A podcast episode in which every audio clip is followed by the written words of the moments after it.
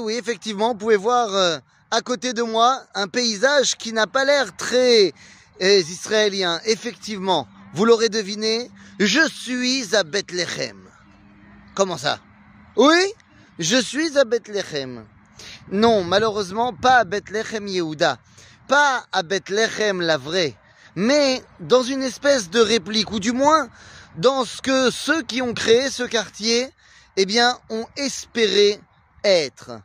Je suis actuellement dans le quartier de Bethléem, ou du moins Belém. Belém à Lisbonne, au Portugal. Derrière moi, une tour de garde pour le port de Lisbonne. Et à côté de moi, de l'autre côté, le monument des bateaux euh, conquistadors, euh, des caravelles euh, portugaises qui sont partis découvrir le Nouveau Monde. Mais ce quartier s'appelle Belém. Belém étant le Kitsour, la contraction de Bethléem. Oui, évidemment, nous sommes au Portugal. Portugal, un pays fondamentalement chrétien, qui va donc voir des symboles, eh bien, euh, dans la vie de Jésus, comme étant l'idéal de leur société. Et donc pour eux, eh bien, euh, ce monsieur venant de Bethléem, on va mettre des Bethléem partout. Mais deux petites secondes. Bethléem. Ici, à Lisbonne, au Portugal. N'est-ce pas un cri et un appel pour revenir à Bethléem de Yehuda? Vous savez, les Juifs du Portugal, eh bien, ont subi l'Inquisition. Beaucoup de Juifs d'Espagne ont été se réfugier au Portugal quand c'était encore possible. Et cinq ans plus tard, eux aussi, non pas ont été forcés à fuir, mais ont été forcés à se convertir. Les fameux Anusim, les fameux Maran, Maranos. Eh bien, parmi les grands noms des Portugais, des Juifs portugais, eh bien nous avons des juifs qui soit ont réussi à garder leur identité et se sont enfuis, soit des juifs qui ont été convertis de force et qui au bout d'une ou deux générations, eh bien vont revenir à leur identité et vont être des piliers dans l'enseignement de l'espoir, dans l'enseignement de la Géoula. Parmi ces gens, eh bien, vous avez des gens comme Rabbi Shlomo Molko, Rabbi Shlomo Molko, qui ne va pas vivre longtemps, une trentaine d'années, 35 ans à peine, va être tué par l'Inquisition après être revenu à son identité. David Areouveni, l'explorateur juif, qui n'aura de cesse de clamer son identité juive et qui va même préparer, eh bien, une, euh, un, un tornit, un projet clair et concret de conquête militaire de la terre d'Israël. Évidemment, je vous passe Rabbeinu Yitzhak Abrabanel. Eh bien évidemment, Rabbeinu Yitzhak Abrabanel, qui va devenir un ministre, eh bien, euh, des, autorités portugaises et espagnoles. Je pourrais vous parler également de Dona Grazia Nassi et de son neveu, Don Yosef Nassi, duc de Naxos et premier ministre de l'Empire ottoman. Et pourtant, aujourd'hui, il y a deux personnages dont j'aimerais évoquer l'idée. L'un qui nous rappelle la notion de fierté d'Israël.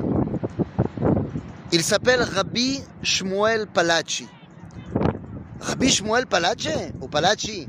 Mais qui était-il? Rabbi Shmuel Palachi ne vient pas du Portugal. Il vient ce que les Espagnols et les Portugais ont fait aux Juifs. Résultat des courses.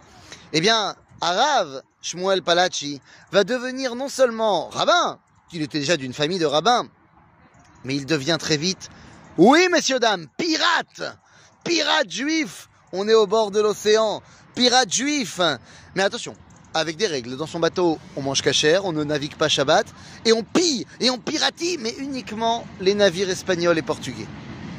Et à tel point qu'il va finalement se faire accoster par les Anglais, lui disant, mais écoute, nous on a des ennemis communs. Donc au lieu de continuer à faire de la piraterie, ne veux-tu pas devenir corsaire? Au service de Sa Majesté Tu pourras pirater en grand. Rabbi Shmuel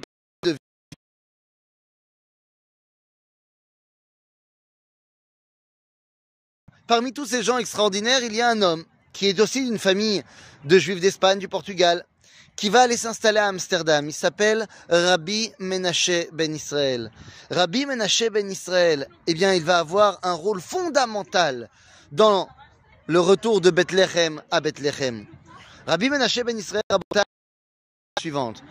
En se servant du livre de Jérémie, dans le chapitre, si je ne me trompe pas, 63, nous dit le prophète Irmiyahu que la Géoula ne pourra venir lorsque, que lorsque, eh bien, le kavod et le nom et la parole de Dieu arrivera jusqu'à, jusqu'au Iyim Arechokim, Asher et shemi, et kevodi.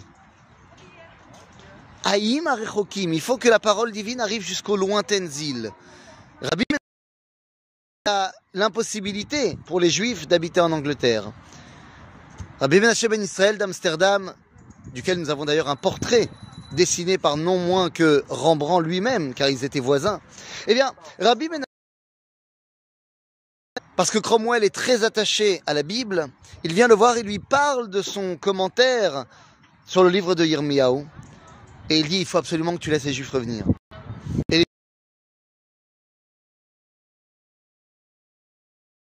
De là, ils vont pouvoir aller à Londres. À Londres, ils vont pouvoir créer une communauté. Eh bien, cette communauté, un jour, enfin, il y aura plusieurs communautés, dont la communauté de Marzike à date. Pour qu'en 1917, eh bien, ils appellent les services d'un homme qui est bloqué en Suisse. Il est venu d'Eretz Israël pendant la Première Guerre mondiale. Il a été, enfin, juste avant la Première Guerre mondiale, il a été bloqué. Et il est en Suisse. Les Anglais de Marzike à date viennent le chercher pour qu'il devienne le rabbin de la communauté. Il dit oui, mais à une condition, c'est que lorsque je peux rentrer en Israël, je rentre en Israël. Il s'appelle le Rav Avraham Yitzhak Cohen Cook. Le Rav Cook devient donc rabbin de la communauté de Marzike à date à Londres. Incroyable. Mais quel intérêt vous allez me dire? Quel rapport? Eh bien tout simplement, lorsque en 1917 arrivera la de Londres, lorsque Lord Balfour leur propose de faire cette déclaration, ils leur disent non. On est très bien en Angleterre, Adil Avras. Et le Rav Cook, quelqu'un lui dit, vous savez, il y a un rabbin de Palestine qui est ici actuellement à Londres. Allez le voir, on ne sait jamais. Et Balfour vient voir le Rav Cook et le Rav Cook lui explique que sa déclaration est la réalisation de la promesse des prophètes il y aura la déclaration Balfour qui mènera au vote de la SDN à San Remo trois ans plus tard, qui mènera plus tard? Eh bien, au vote des Nations Unies en 1947, qui nous amènera à la création en 1948 de l'État d'Israël. Tout ça parce qu'un juif descendant des juifs du Portugal eh n'avait pas oublié cet espoir de la Géoula. Que lorsque eh on lit la Torah, on ne peut que vouloir venir et revenir de Belém, Bethléem du Portugal